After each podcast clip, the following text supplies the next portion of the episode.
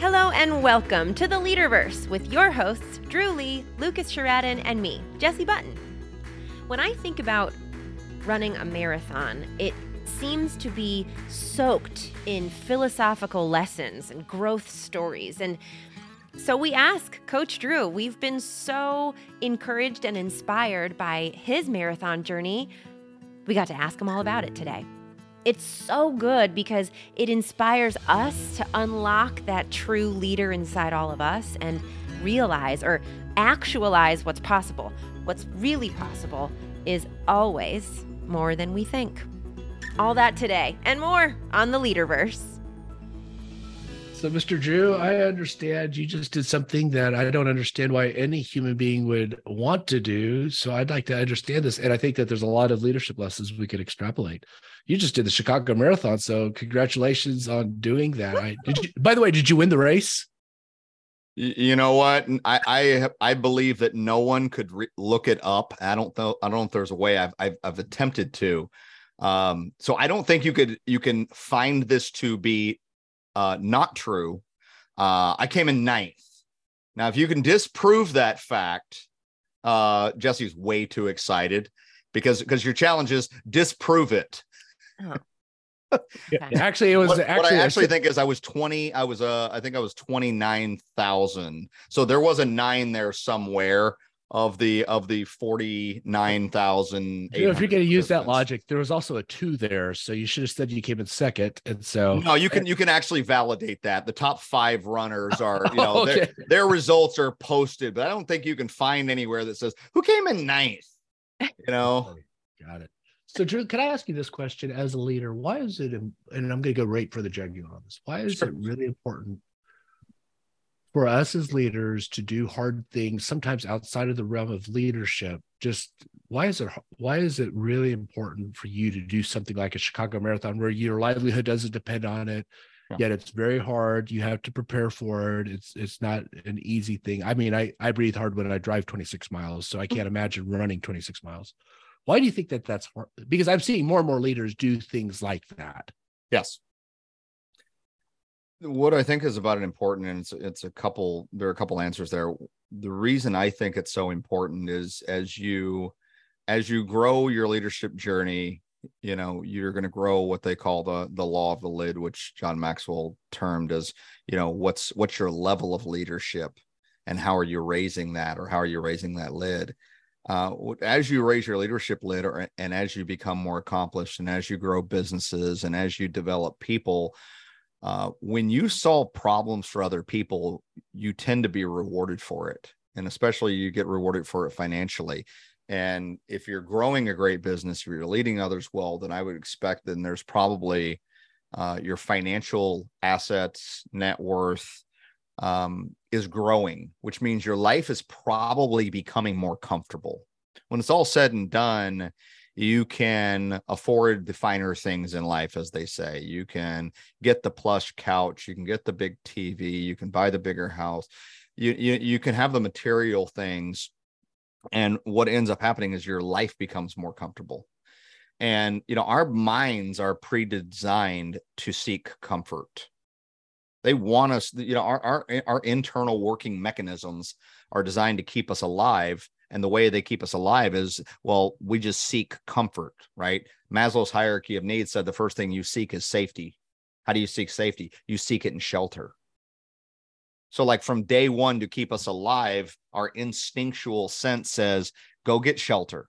All right now that you've got shelter hey take care of your physical needs. You t- get water get food. Now start focusing on your relationships, build a tribe around you, build relationships, network, and then seek further and further comfort until ultimately, as Maslow said, you seek that self actualization.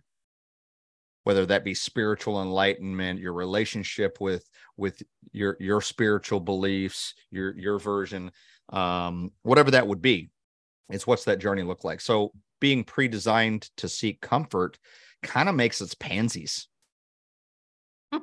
and and if we don't do things that create almost like artificial discomfort or self-created discomfort then when real stress real challenges, real adversity hits, how as a human being are you going to deal with it?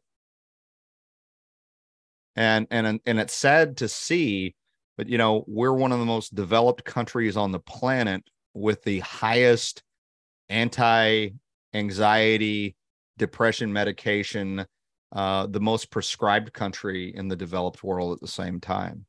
And why is that? So, and I'm not saying there's a conclusion, but it seems pretty interesting that we can be the most comfortable place in the world and the most developed country and the wealthiest and the most abundant country in the world. And at the same time, we're unhappy. And is it because we can't manage real stress when it happens? So basically, what you're saying, you just said in the last nine minutes is we're pansies and we need to get ourselves out of being pansies. uh, you know, that sounds, yeah, that sounds about right. See, see, you summarize it way better. Why do you run marathons? Because y'all are pansies, and I'm, you know I don't want to be a pansy. Yeah, I, I, Dru, I think this is huge. There, there's a book that I, I just I, am about to finish reading by Michael Easter called The Comfort Crisis, and I'd recommend everybody read read the book. And his he's done a lot of research on the fact that like it's where we came up with the term first world probs. Yes, is, I mean, we like, even joke about it, right? That's right. It's like our problems yeah. aren't a tiger's going to kill us. Our problems aren't that we don't have enough food for the next meal. Yes. Our problems are my iPhone is acting up today, or I cracked a windshield as I was driving my new luxury car to the office. It's yeah. right. It's first world problems. And I, I think what you you and a group of leaders that I know do is you find like he calls it a misogi. Yes the Japanese misogi, and Jesse Itzler's big on this. Michael Easter's where I think like I'm reading online right now that um, one one example was somebody carried an 85 pound rock 3.1 miles underwater. And there's two rules rules to a misogi is one, there's a real good chance you're not going to be able to complete it, and number two, you won't huh. die from it. Right? Yeah, yeah, don't die. Number, yeah, and it's and it's choosing something that you have a call it a 50-50 chance of completing.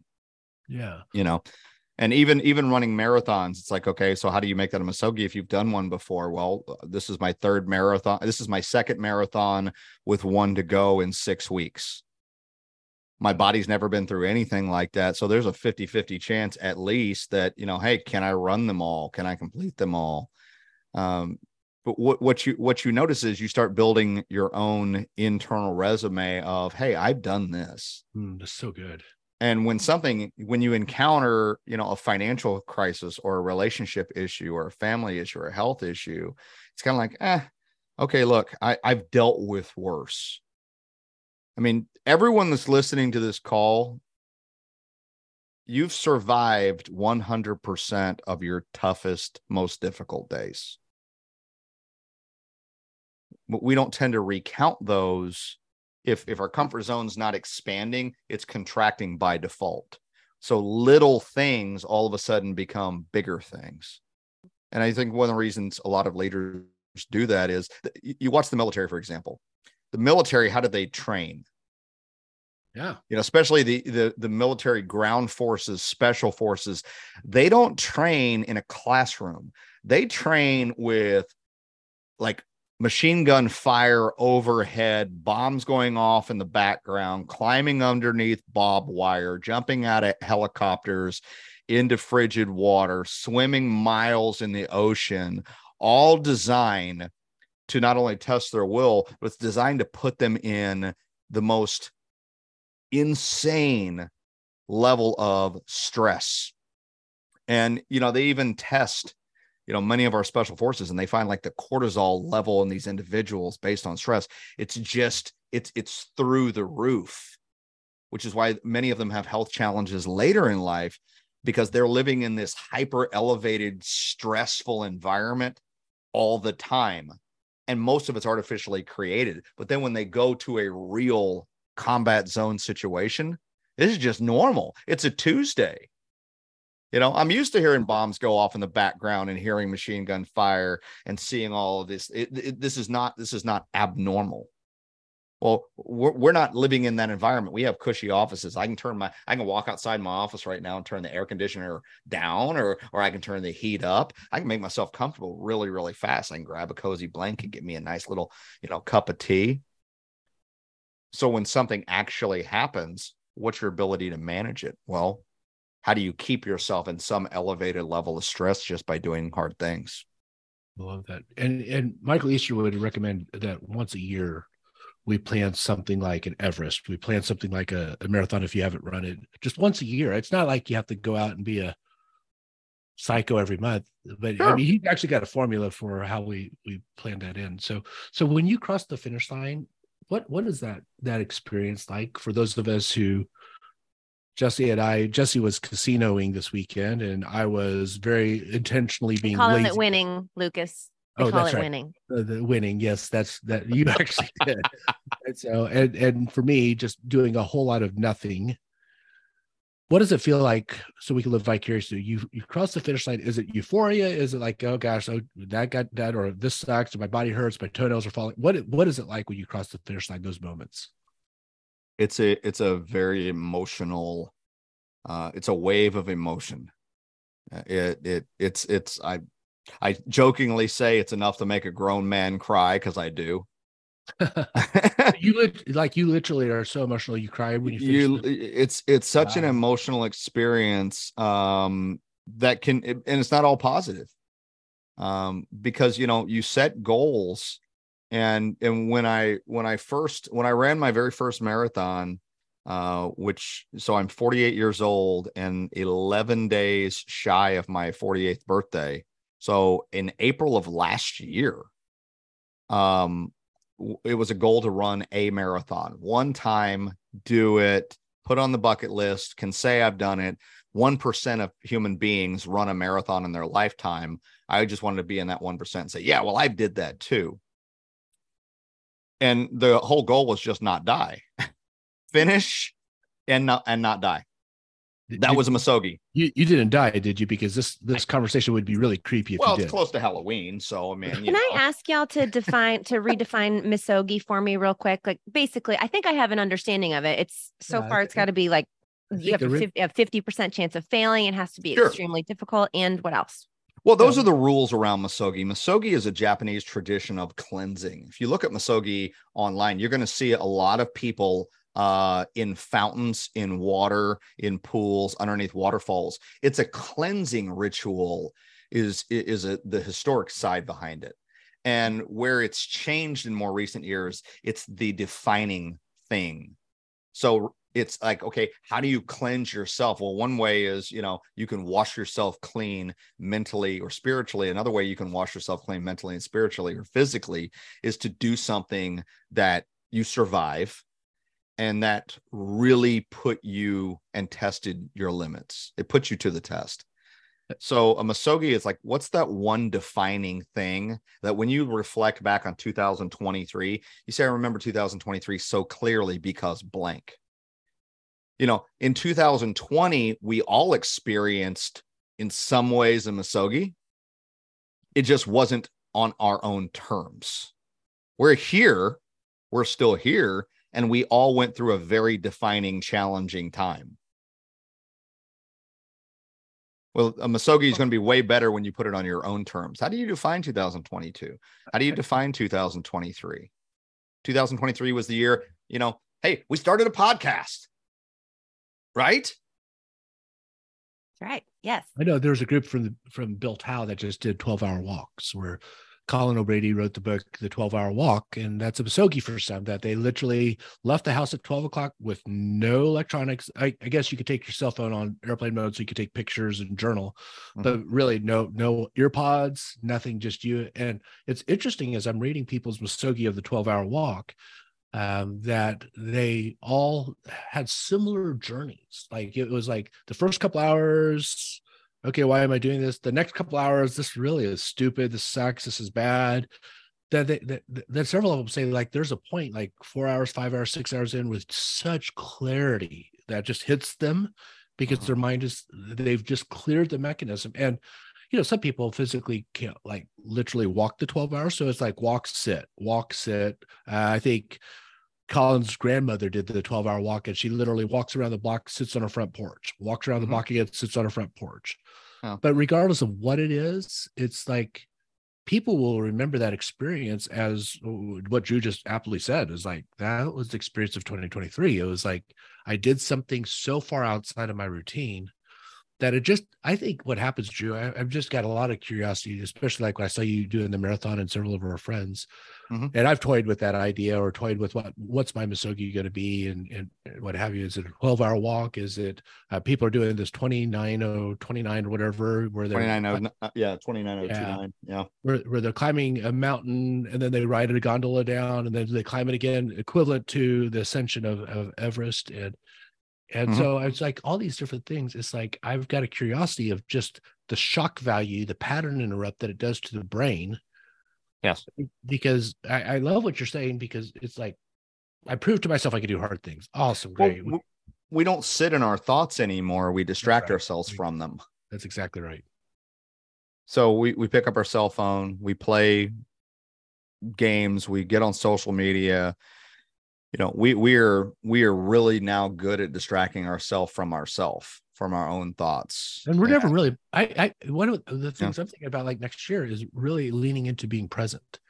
Like i i have th- this is just honest i i work on this but this is honest confessions of a spastic mind uh, leader is I'll get on calls that I need to be paying attention to, and I'm playing games on my phone. Or even worse, I have in the past when I was coaching people, found myself like this is the same call that I've had 12 previous times, and I'm doing other things while somebody thinks I'm engaged with them. What are and you distracting yourself from?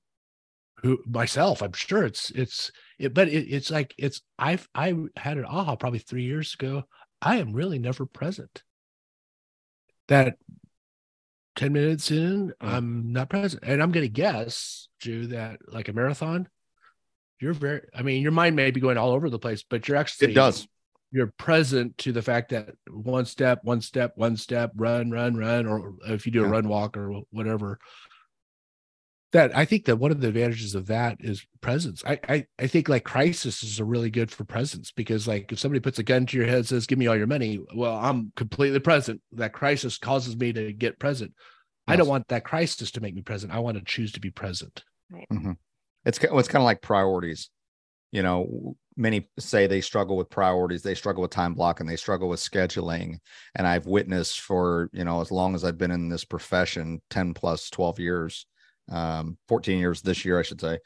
Um, let something happen to one of your kids, let something yeah, happen to your health, let something happen to someone that you love. And in an instant, you're a master of priorities mm-hmm. and you can reevaluate things on a dime. A less serious yet equally uh, it's the same skill set, but a less serious issue is like the day before you go on vacation. Anybody ever notice just like how ultra incredibly efficient you are all the way up until you board the damn plane? Like you can be wrapping up. You're like Bruce Almighty replying to a thousand emails at hyper speed. Your keyboard's smoking. You got a call going. You know, you're doing laundry. You're folding it. You're packing. You're usually it's, getting new business too because you tell everybody well, yeah, you want to get new business, plan a vacation. Of course, it's just amazing what happens. But instantly, when we're laser focused and tuned in, how much we're capable of getting done. And in order to avoid the thought process, in order to avoid our thinking, in order to be uncomfortable, or in order to uh, to seek more comfort, we tend to avoid our own thoughts. We tend to avoid challenging things, um, and we just go on. I mean, there's a reason it's called average. It's what majority does. Mm-hmm. And the majority of people won't put themselves in situations or environments. There's a there's a there's a quote that says the quality of your life is in direct proportion to the amount of uncertainty you can comfortably deal with. Mm, that's good. Say that again. The quality of your life is in direct proportion to the amount of uncertainty you can comfortably deal with. so good putting yourself in those environments where you are uncomfortable, you are uncertain, it stretches your comfort zone. It's kind of like a slinky. If you keep stretching it, it's not going to, you know, return to its original size. Like a mind expanded won't not contract to, and it won't go back in the box you put it in. If anyone's ever had a slinky, it's like especially as a kid, it was nothing worse than you know when you stretch the darn thing out because it just never go back. You you could twist it, you could turn it, you could pull it, you could get that little piece and you could try and bend it back in. but once it was expanded, it wouldn't go back in the same box. It wouldn't fit anymore. Our our, our comfort zone and what we do pushes the envelope of that. I've been thinking of actually this morning, and as I was reflecting and journaling, I was actually thinking about this topic, which is kind of kind of cool that you bring it up because it's like I think that there's a part of us that we have a love hate relationship with uncertainty. That when you have a high level of certainty, boredom kicks in, and yet you feel like there's a secure paycheck coming in, there's a secure W two income, there's a secure whatever it is. Mm-hmm. and I think that we get comforted that. But when we go out to greatness, all of a sudden, like the boundaries are gone, and now the world is not as safe, but it's also very unlimited. Where like like if you're a w2 employee or w2 leader you're you have an illusion of security because you've got a constant stream of income yeah, yeah. but you have boundaries and and there's very limited possibilities. When you strike out and you start creating things like it's a little unnerving because it's unlimited. And by the way there is no i, I did a built out inter, a podcast yesterday with the gal who you know going along just fine and then gets furloughed from the on the military. I, I, for like three or four months no paychecks well, mm-hmm. somebody that doesn't know her and her family made that decision. She said, I need to go to real estate where I determine what I get paid. Right. Mm-hmm. And so I, have been thinking about that. Con- What is it almost a juxtaposition of certainty and limitations and uncertainty and unlimited possibilities. And I'd rather live in the world of unlimited possibilities, which means I need to make peace with uncertainty. I'll tell you or chase exactly it. how it uh, exactly how it feels. Um, I've I don't have a job right now. And I'm I'm used to having a, a job job my whole life, right? So this is a very different experience. And it feels um, it feels untethered is the word I use because all of the freedom in the world, all the talent in the world, I just need to decide which avenue I want to go down first. That's mm. extreme uncertainty. And it is a terrifying feeling, but it's equal in its freedom and its possibility. So it's a yeah. It's a really, really cool place to be. Mentioning that 12 hour walk, I think you you accidentally just prescribed that to me, I think. Okay. And I'll do it. I'll do it. I'd love for somebody else to do it with me, but I'll do it alone. I have to. Yeah, I think a whole group for the Built Out conference. They just did it this last weekend. I think this weekend was the weekend cool. where a group of them did that. But here, here, I just know for me, Dru and, and Jessie, is like being alone with my thoughts doesn't sound terrifying until you start doing it and then it's like oh my gosh can i uh am i going to be okay with just me? And and i, I it's so bad. A couple years ago trading in my iphone and for whatever reason the verizon store said okay well we'll transfer everything and i thought well it's just on the cloud so you give me my new phone i go. They said no you have to leave it for a couple hours. Like okay so i walked out to my car i'm like what am I going to do for a couple of hours where I just have, I don't want to go home, but wow. how do I waste time without my phone? I went to Walmart. It was that bad, Dru. I went to Walmart to waste time. I hate going to the store. There's a there's a book behind me called you know The Road Less Stupid, and the entire premise of the book is about thinking and thinking time, mm-hmm. and you know how much time do you just allow yourself to spend in your thoughts and you know, for some of us, the biggest crisis or first world problem is if we go for a run, we go for a walk, our earbuds stop working, you know, or our battery dies, or, you know, they get disconnected. You can't connect them. It's like, what am I going to do? Well, you're actually already doing it. You're walking, you're running. You know, now they've now they've even got, I mean, there there was an escape. You could at least go swimming. Well, now they got earbuds that are waterproof and that you can take swimming you know? It's it's getting harder and harder for humans to say all right what do i have to do to get out of reception? What do i have to do where these things don't work? Well you can last time i checked they they fit in a drawer. Leave them at home. What other lessons do you think you learned from the marathon that would translate to our leadership like journeys that that how you uh, there are a few uh specifically how you prepare is how you'll perform. Hmm, that's really good. What what about, you prepare just, for is going to be how you ultimately perform. Did you follow like a specific plan to prepare for the marathon? I did. Uh, well I, and i followed it. Did i follow it exactly? No. Would i've gotten re- better results had i? Most likely. Because you know if you if you want to succeed there are two schools of thought. There's the rebel that's out there listening that says, I didn't do any of this. I did it my right. way. And that's why I'm successful. I didn't follow anybody's plan. I didn't role model anybody else. And, and I would still challenge that person that said, I imagine you read, I imagine you watched something. You probably had mentors. Did you really trailblaze? Because unless you invented something that doesn't exist, you've you followed a path that somebody else has most likely done. Hmm. So I, have heard people say, Well, I didn't do any of that stuff. Did you read? Did you listen to a podcast? You did something that raised your knowledge, your skill set, or or you changed or you improved your activities. So there was a plan to follow. And the plan is based on, hey, other people have ran marathons too. And other people, I mean, the world record, I'm I'm now honored to say maybe maybe I will be in the world record books. You know, this this is possible. I might end up being in the world record books for the most awkward world record in running. The guy who just happened to be there when world records were broken. because my last three marathons, a world record has been broken. So I've I've got to look that up on Guinness. Who who has been, you know, who has ran a marathon with the most world records broken at the same time? Because that, that might be one I could win. But that's one is is how you prepare is how you perform. You you can follow a plan and you can create one or you can follow one. Following one from somebody that has done it, knows how to do it, will help get you there. I've also I've always had coaches. I'm a coach. I, I can't imagine not having one. I had two for this running journey that started a little over a year ago. I've had two coaches guiding me through this process, one that works with me physically, and I mean like adjusting my body, moving, stretching. Um, her name's Lynn, amazing lady, Lynn Varant uh, in in the Pensacola area. Uh, she has been my coach since I, I walked into her office. Says, "Hey, by the way, I was looking up a running coach, found you. I love that you're a physical therapist as well. I'm 48 years old and I've never ran before longer than four miles. I want to run a marathon. Let's go." And and she looked at me probably like, "All right, here's here's a crazy person. Someone call security."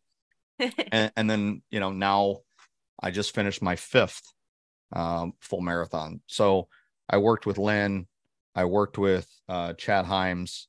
Uh, he really helped me with my mind and the strategy. So I've got somebody helping me physically, and I've got someone helping me strategically, and then with this, with not only strategically but also just with mindset on how you think and how you're approaching these things and what you need to be doing moving forward. So that's a big one. Is how you're going to prepare, is how you're going to perform.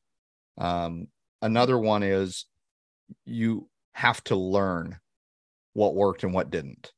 And we're, especially if you're listening to this and you're a high achiever, we're, you're a skill, you're a ninja, you're a master at probably hyper criticism, mm-hmm. being yeah. really critical of nothing went well. Everything sucks. I need to fire everyone. I need to blow it all up, start all over again. You know, if you're, if you think is, you probably said these words. Yeah go back to the drawing board. No, you never do that. You figure out what worked. What do we want to keep? Oh, good. What went well? Then what were the unexpecteds? Not just what do you want to change, what do you want to do differently, is what were the unexpecteds? Didn't expect that. Didn't expect that. Because when things happen to you, especially over a four to five hour period, you you can't predict how your body especially your health you can't predict how it's going to perform. You can train for it but you cannot predict how it's going to perform at that moment in time. Your body's going to do what it's going to do. Yeah. Yeah, yeah. And you talk to endurance athletes they'll tell you stories of how their body locked up their foot locked up they got a cramp. All of a sudden this body part just stopped working. Um, you know one of our partners last year um, he he shared a story. You can find his blog online, and he said, you know, he hadn't consumed sugar for two years, and then for whatever reason, at a at a refill station, he drank Gatorade. Two miles later, he was projectile vomiting as his yeah. body said, "What poison did you just put inside of me?" Yeah, you you're not going to prepare for that, but you'll have to figure out how to overcome it when it happens. I love that. Well, because I, I just think that like there, there's an old old um, we learned it in a course called bold but how you participate in here is how you participate everywhere i mm-hmm. think like your marathon as i'm watching your journey and i'm i i feel like i'm a part of you dru so i ran a marathon this weekend as well too i know so, i'm so tired thank you are you guys sore too my my feet my feet are in fact i think i have a toenail falling off re, even right now as we, as we speak. So it's called leverage dru is like uh, together everyone achieves more so just jessie and i just achieved a marathon it's also it's also empathetic leadership. I'm feeling so the pains over here. But i, I think i think that like i'm learning that how i show up at home is how i show up at work. How i show up in the gym is how i show up at in coaching. How i show up how I show up anywhere is how I show up everywhere. How I show up to a Monday leadership call is how I show up everywhere. And it's like that's where it's like been in my my face is like, okay, next year you're going to lean into one thing. How do you maximize a moment and be completely present with another human being? And I, we we work, you know, uh, all of us uh, have either currently work or have worked with Ben Kinney. One of mm-hmm. the things that I think that's amazing that Ben is really good at when he's good at it. Then there are other times when he's doing his, you know, the Ben Kinney thing. But when he's talking to somebody and he's really locked in, I I don't know that I've met a leader that's more present with another human being. Now there are other moments I've talked to him and he's doing a thousand things at the same time. And so he has those moments. But when he's like really locked into you as a human being, I have never met anybody who's more present with another person. And and, and I've worked with some cool leaders yeah. And I aspire to be that way. It's like yesterday I went to lunch with a struggling business leader who saw a social media post that I had in the leader, actually saw it in the leaderverse and said, mm-hmm. Man, that rocked my world. I need to talk to you. So we went to lunch for an hour, hour and a half. And I'm like, you know what? For this next hour, my phone's going to stay in my car. I've got to, you know, silence things so my watch isn't telling me that I have a, a text message. And I'm going to do everything I can to really understand what he is saying to me the amazing thing about that was I walked away more energized after that yes. lunch than it, it, was like presence actually energizes us. And so what I'm I'm saying all that to a lot, lot of words to say that I think that one of the lessons as I watch your journey, Dru, and as I leverage my physical well-being through your uh, your your body, thank you for paying the price for me. Is like it's how you show up there, buddy. Is how you show up everywhere, and that's just it gives me an excuse to to mm. do that. You know what I mean? It gives me an excuse of saying, wow, I did it here and I can be present there. And and I think that's I think that's super, super powerful for I think a lot of leaders do marathons or do ultra, you know, marathon, you know, triathlons, and they do a lot of things where they push the body to extreme limits yeah. because how they show up there is a safe place to prove to themselves is how they want to show up everywhere.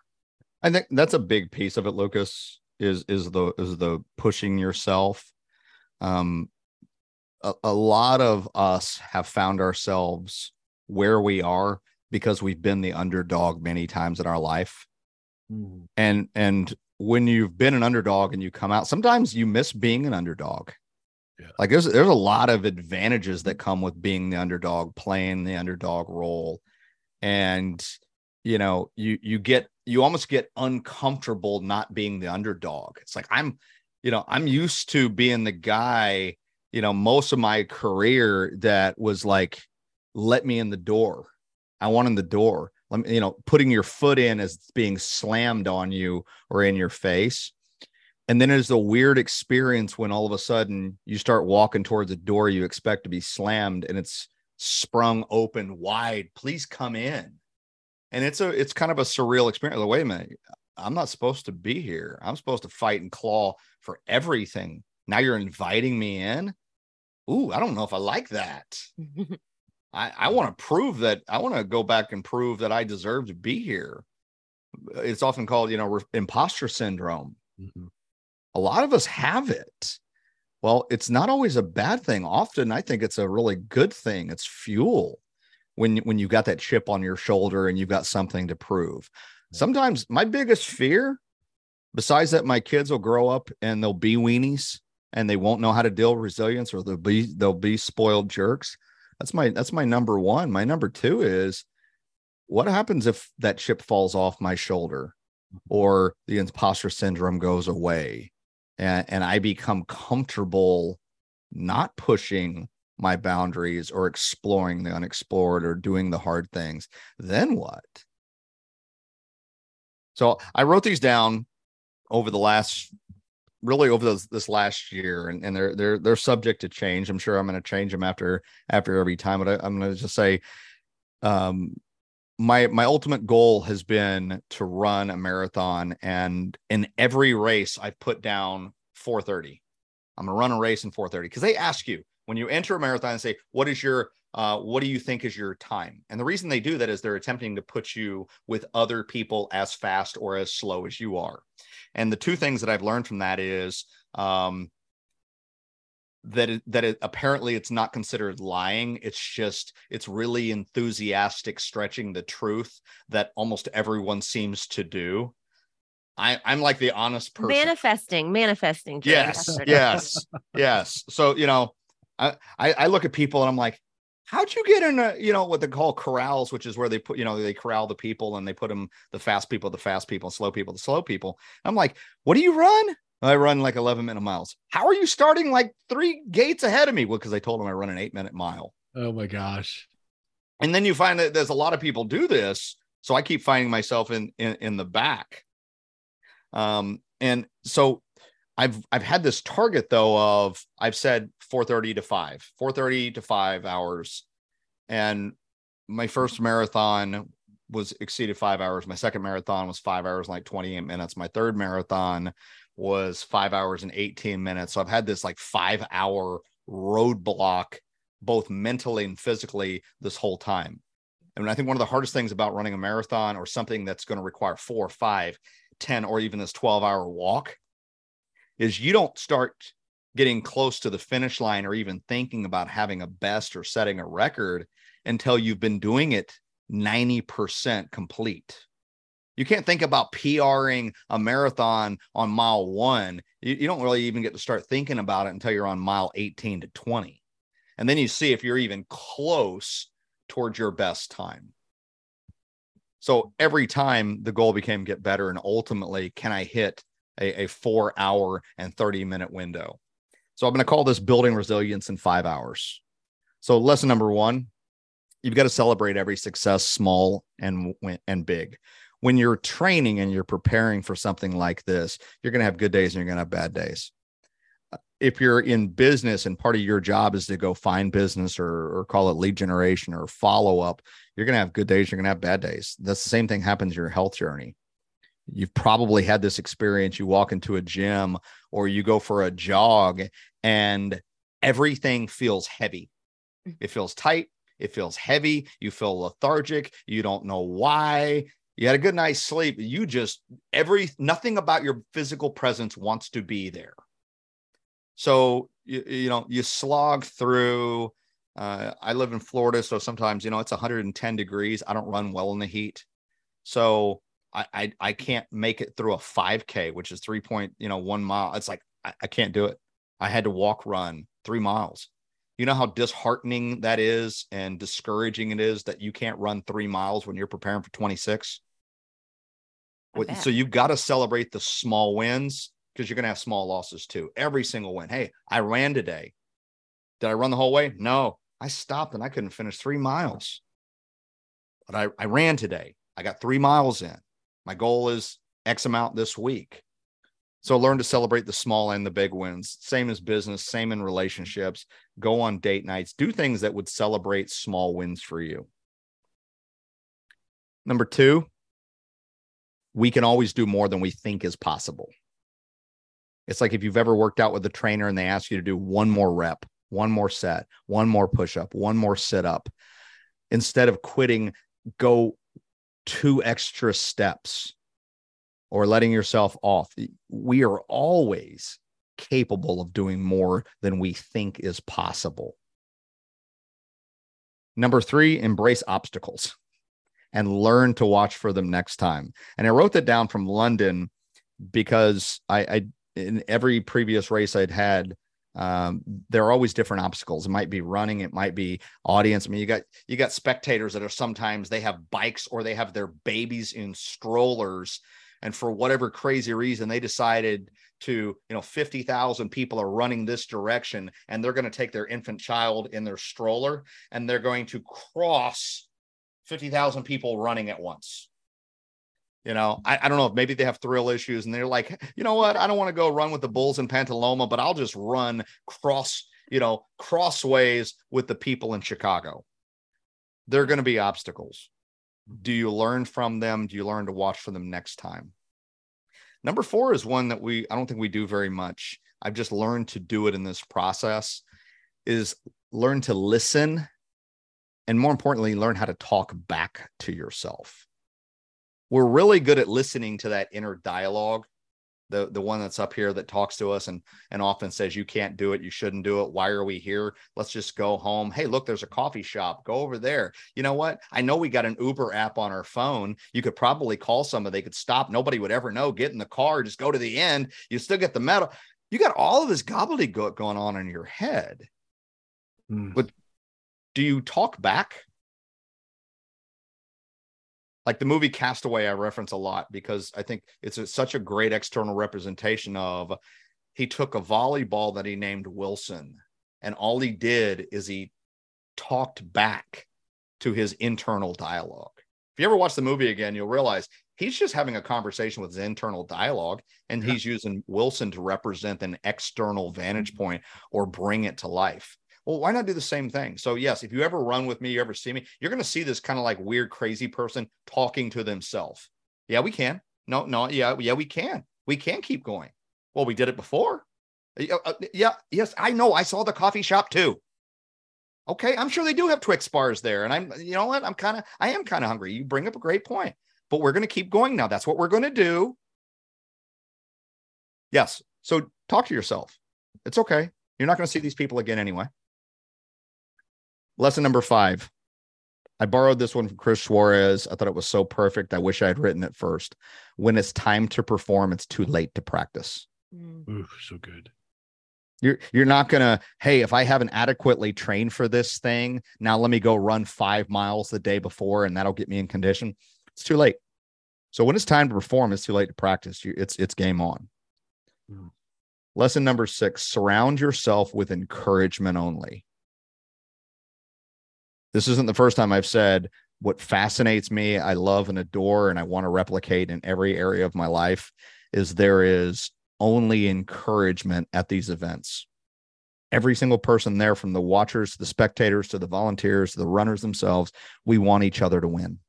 It is such a, a, an energy. It's like a ball of energy in the city of Chicago, New York, Berlin, London. And that moment in time, that one snapshot, that five hours, it's like five hours of a hundred percent ongoing nonstop encouragement. It's it, that is an addictive thing once you've experienced it. Lesson number seven don't expect different results until you have put in a different level of effort. When I ran New York City, I ended with a time of five hours and 24 minutes. I think it was five hours, 28 minutes. When I ended London, it was five hours and 18 minutes. And I remember my coach saying, Did you expect something different? I was like, Yes, I expected to beat five hours. He said, Look at your training plan. You didn't earn it. You didn't earn a five hour window. You didn't earn a five hour stop. Look at your training plan. And I looked at my training plan and I said, I trained for a half marathon. And then I, sure enough, I looked and I said, wow, did you see I had an amazing half marathon? Like my half marathon was amazing in London. That's cool. Best ever. First time I had ran a half marathon or the distance of 13.1 without stopping. It was incredible. Then it fell off a cliff because of the second half. I wasn't trained to go the long distance. That's incredible, though. It matched the plan. That's fascinating. 100%. 100%. Mm-hmm. I was so proud of it. And, and I struggled and I agonized. And it was, and the second half was really, really hard. About mile 14, my legs completely stopped working. And, and then I ended with five hours and 18 minutes. Very, I mean, you know, it was very, very close to what had happened in uh, New York City. Number eight maybe the most important one for people to take, and it has nothing to do with running a marathon. Run your own race. It is so easy to compare yourself, to attempt to keep up with other people, to pay attention to someone else and how they're performing in the game of life, in business, in their health, with their relationships. You know, you get on social media and all you see is highlight reels. Well, that's not life. When you're in the thick of it, just run your race. Stop worrying about what other people are doing. The worst thing you can do, and I've done this in multiple races, is is attempting to keep up with somebody that you have no business keeping up with, or even attempting to keep up with.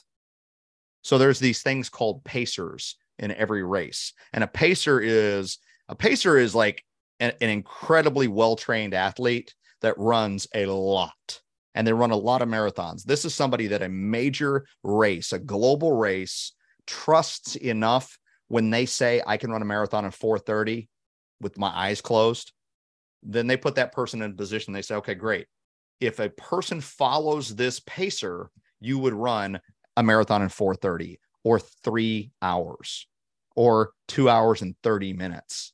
I mean, so these are incredibly experienced athletes if you attempt to keep up with somebody and you have no business keeping up with them, you haven't prepared the way they have, you haven't done what they've done to get there, it'll burn you out, wear you out, tire you out, frustrate you, and and most likely might even lead you to quitting. And again, I want you to really hear that has nothing to do with running a race.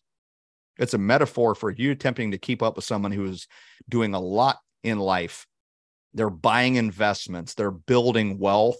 They happen to be 20 years older than you are, and they're that much further along on the journey, and you're attempting to keep up with them or keep up with the Joneses, and your next door neighbor has a lot of shit because they've earned it, and you're attempting to keep up and you haven't, it's going to burn you out. The metaphor for authenticity and burnout, too. One of the most your, being tiring, yourself. 100%. I'd say one of the most tiring experiences attempting to keep up with Pacers that I wasn't conditioned and I had no business being next to, but you give it your all. And then you end up exhausting yourself and, and you suffer later for it. So run your race. Don't worry about anybody else. Number nine, set a goal, work towards the goal, regardless of the outcome, learn the lessons and repeat it. As I said, I've had this goal of five hours. I've really had this goal of four hours and 30 minutes that was like my own version of Everest. How, how cool that would be. That would be my that would that would be so amazing if I could do that. I ran just below five hours. It was the first time I beat five hours in Berlin two weeks ago. I was so excited. Uh, it was there were two big goals. I wanted to run 26.2 miles, not run walk, not run most of it or as far as I could, and then run walk the rest of it. I had a goal of I wanted to run the entire thing to say I've ran a marathon. That was my big goal when this whole journey started. Number two was I wanted to beat five hours. In Berlin two weeks ago on September 24th, I was so excited to have done both because of these lessons and then applying them what worked, what didn't, what do I need to change, what do I need to learn. So repeating that process. And then number 10, is have a compelling reason to keep going. I have a goal of what I want to do, which is complete the world six. That's for me. I'm doing this for charity. Every race that I ran, I've raised money year to date. I think Shannon and I have personally donated uh, somewhere close to 10,000. I know we've raised probably close to 20 when it's all said and done. And, and this is all for charities so the time where I think of giving up, I also think of all the people who have supported this journey financially, that give their time, that actually pay attention and you know will comment or they look at the app and see where I am and and they they might text me to run. It it just means the world to me that somebody else is acknowledging this journey and and part of it. And that's that's a big component of the compelling reason to keep going. So what do you learn from this experience? All of those things and more. And even at 48, the last part is kind of like the bonus number 11 is you start asking yourself, what else can I do? There you go. I mean, wow, if I could do this, what else can I do? What else is possible? Could I do the 29029? Or hell, could I even climb the real Everest? What's possible? So good. There you go. So good. Dru's 10 leadership lessons from running marathons for us. Thank you. Yes, that's right. We ran the marathon. Just let's be really clear. So, me and Jessie, we we did it in less than five hours. We're we we are awesome. That's what partnership's about, buddy. I should congratulate you then. What I'm hearing in all of this then is I should we should congratulate you Dru for reaching that new level of hard because this is your this is your evolution. This well just think about what it is for yourself. Congratulate me by just doing something for you that pushes yourself. Like that's I mean the greatest thing that could come out of this for me is somebody else saying, "Hey, I did this for me." If if you could do it at 48, then then what could I do at 38? What could I do at 58? What could I do if there are no limitations placed on me? And the reason I think at the end, when you say, "What's the experience like when you cross the finish line?" It, it, it's it's every emotion under the sun, from discouragement to pain to rejoice to enjoyment to satisfaction to uh, to love to you name it, it. It hits you all at once. And this last marathon, with 800 meters to go, my wife calls me. She has my kids on three way.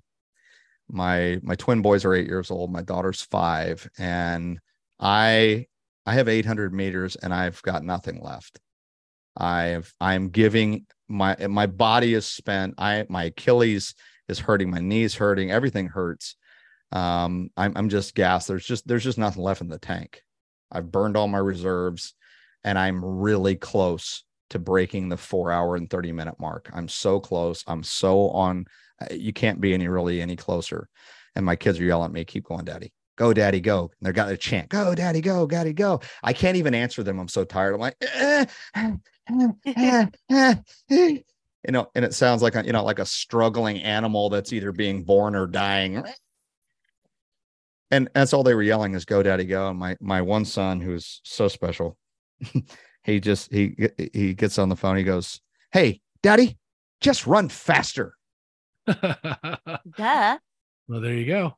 Yeah, yeah. He good. Uh-huh. Yeah. Thanks. We'll talk about that later.